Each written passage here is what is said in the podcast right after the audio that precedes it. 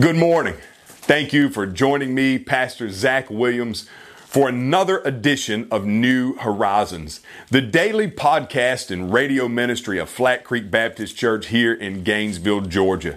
It is always my greatest joy to be able to dive deep into God's Word with you, and I look forward to seeing what God has in store for us today. If you would like more information on Flat Creek Baptist Church or how to even give to New Horizons so that we can continue this radio ministry, feel free to go to our website, flatcreekchurch.net. We would love to come alongside of you in your walk with the Lord Jesus Christ. On that website, you'll find all the information you need to know about Flat Creek, what time we meet, where our address is, so that you can come and be a part of what God is doing here at Flat Creek Baptist. Uh, today, I want to just tell you a story. You know, the last two days we have talked about one of my favorite miracles, which is Jesus healing the deaf man. Well, today I want to tell you a story kind of to piggyback off of what we talked about yesterday the power of a testimony and the power of a one word testimony. Well, consider that deaf man once again from yesterday. He had a one word testimony. The word was Ephphatha, be opened. It's the only word that he knew. But when he came out of that alleyway where Jesus had taken him, that one word was enough to set the region on fire. Well, friends, I want to tell you a story today about a young man that I know, uh, that, that I pastored in my first church, who as well had a one word testimony. And I want to tell you today of how this young man has changed his town and has changed my life forever. My first church that I pastored was down in South Carolina. Uh, it was a church called Second Baptist Church of Great Falls, South Carolina.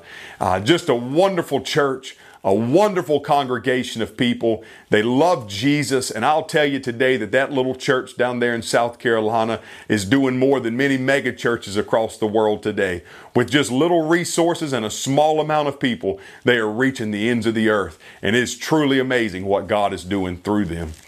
One of my very first experiences at Second Baptist was one day in the Family Life Center. I met a young man, he was probably 18 or 19 years old. And I walked up to him. I saw him standing there. I had never saw him before, and he was helping people out. And I walked over to him. I shook his hand. I said, "Hey, man, my name is Pastor Zach. What's your name?" And he looked back at me and he said, this, "These words, Mane." I said, "Come again?" He said, Mane. I said, Tell me your name. Well, there was a guy standing beside him uh, named Michael. Michael looked at me and he said, Zach, he can't, he can't speak. Uh, he's, he's what we would consider a mute. There's, there's really no words that, that comes out of his mouth. He, he has no language. That's, that's really the only thing he can say is Mane. And well, that's what everybody called him, Mane, M-A-N-E and really friendly guy, you know. I mean, he was always around the church, always uh, enjoying things, always a part of the ministries there, and just was uh, really just just a part of our lives. I mean, we just grew to love Old Mane. And he was always around and smiling and at church, and he would open the door for people, and uh, just the kindest young man that you would ever meet. Well, God was doing a mighty work there at Second Baptist Church. Uh, just one of the uh, coolest things ever that, that we saw was uh, just a few months after we began at Second Baptist, uh, God just brought this great revival to the city and to the church. It was going to be a seven day revival, and it ended up going 50 days. It went seven weeks, uh, 50 people were saved and just really just took off and became a true transformational revival, not just for the church, but for the entire community. A revival that lasts even unto this day in the town of Great Falls. Truly amazing what God is doing there. Well, friends, I will tell you today that uh, we were probably three weeks into these revival services, and, and, old Mane was coming. You know, he was a part of everything we were doing, and uh, it was just such a uh, such a joy as he was there every night. And you know, he would clap and smile and dance, and everybody would give him a hard time. And and, and you know, just like we always did, because like I say, he was just like everybody's little brother. Well, come to the end of one night's service. I'll never forget this as long as I live. The service comes to a close. And, and I look back at the back and I noticed there was a, a circle of people standing in the back. And I thought, I wonder what all those people are doing back there. So I walk back and, and, and I get to that circle of people, and, and right in the middle of those people was Mane. And, friends, I will tell you today that he was weeping and crying like I had never seen a young man weep and cry before. I had no idea what was going on. So I stepped up into the middle of the circle and I just took him around my arm and I just, I, I looked at him and I said, Man, why don't you tell me what's going on in your life? Why are you crying, friend? And of course, he couldn't speak. So I did not expect much in return. Well, friends, I'm here today to tell you that old Mane, who had only ever spoke that one word, Mane, Mane, Mane, turned around and looked me in the eye and with what I call alligator tears running down his face, that old boy looked at me and he said, Saved. I said, Excuse me? He said, Saved. I said, Mane, are, are you telling me that you just got saved? He smiled, big old smiled and big old white teeth. He said, Saved.